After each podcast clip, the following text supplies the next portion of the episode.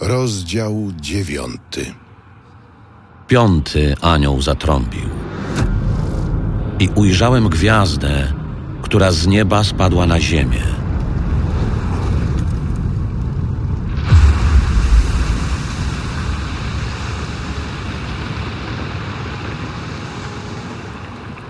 I dano jej klucz od studni czeluści. I otworzyła studnię czeluści. A dym się uniósł ze studni jak dym z wielkiego pieca. I od dymu studni zaćmiło się słońce i powietrze. A z dymu wyszła szarańcza na ziemię. I dano jej moc, jaką mają ziemskie skorpiony. I powiedziano jej, by nie czyniła szkody trawie na ziemi, ani żadnej zieleni, ani żadnemu drzewu, lecz tylko ludziom, którzy nie mają pieczęci Boga na czołach. I dano jej nakaz, by ich nie zabijała, lecz aby pięć miesięcy cierpieli katusze, a katusze przez nią zadane są jak zadane przez skorpiona, kiedy ukłuje człowieka. I w owe dni ludzie szukać będą śmierci, ale jej nie znajdą.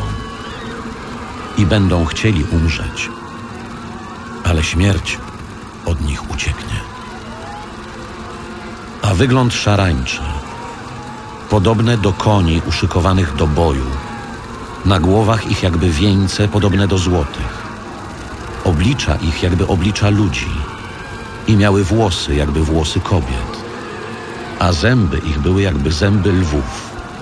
I miały przody tułowi jakby pancerze żelazne, a łoskot ich skrzydeł jak łoskot wielokonnych wozów pędzących do boju.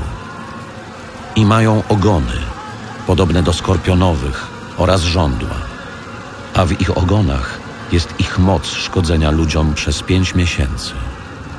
Mają nad sobą króla, anioła czeluści. Imię jego po hebrajsku Abaddon, a w greckim języku ma imię Apolion. Minęło pierwsze biada, oto jeszcze dwa biada nadchodzą po nim. Szósty anioł zatrąbił. I usłyszałem jeden głos od czterech rogów złotego ołtarza, który jest przed Bogiem, mówiący do szóstego anioła, który miał trąbę. Uwolnij czterech aniołów związanych nad wielką rzeką Eufrat. I zostali uwolnieni czterej aniołowie, gotowi na określoną godzinę, dzień, miesiąc i rok, by pozabijać trzecią część ludzi, a liczba wojsk, konnicy, dwie miriady miriad. Posłyszałem ich liczbę.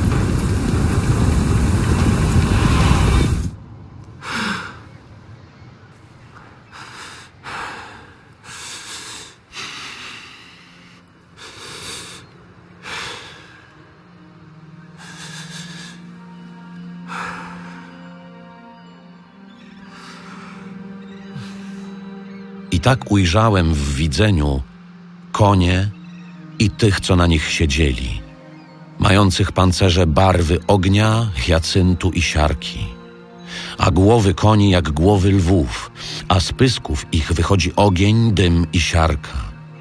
Przez te trzy plagi została zabita trzecia część ludzi, od ognia, dymu i siarki wychodzących z ich pysków.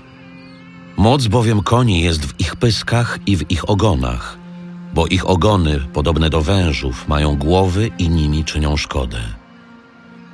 A pozostali ludzie, nie zabici przez te plagi, nie odwrócili się od dzieł swoich rąk, tak by nie wielbić już demonów ani bożków złotych, srebrnych, spiżowych, kamiennych, drewnianych, które nie mogą ni widzieć, ni słyszeć, ni chodzić ani się nie odwrócili od swoich zabójstw, swych czarów, swego nierządu i swych kradzieży.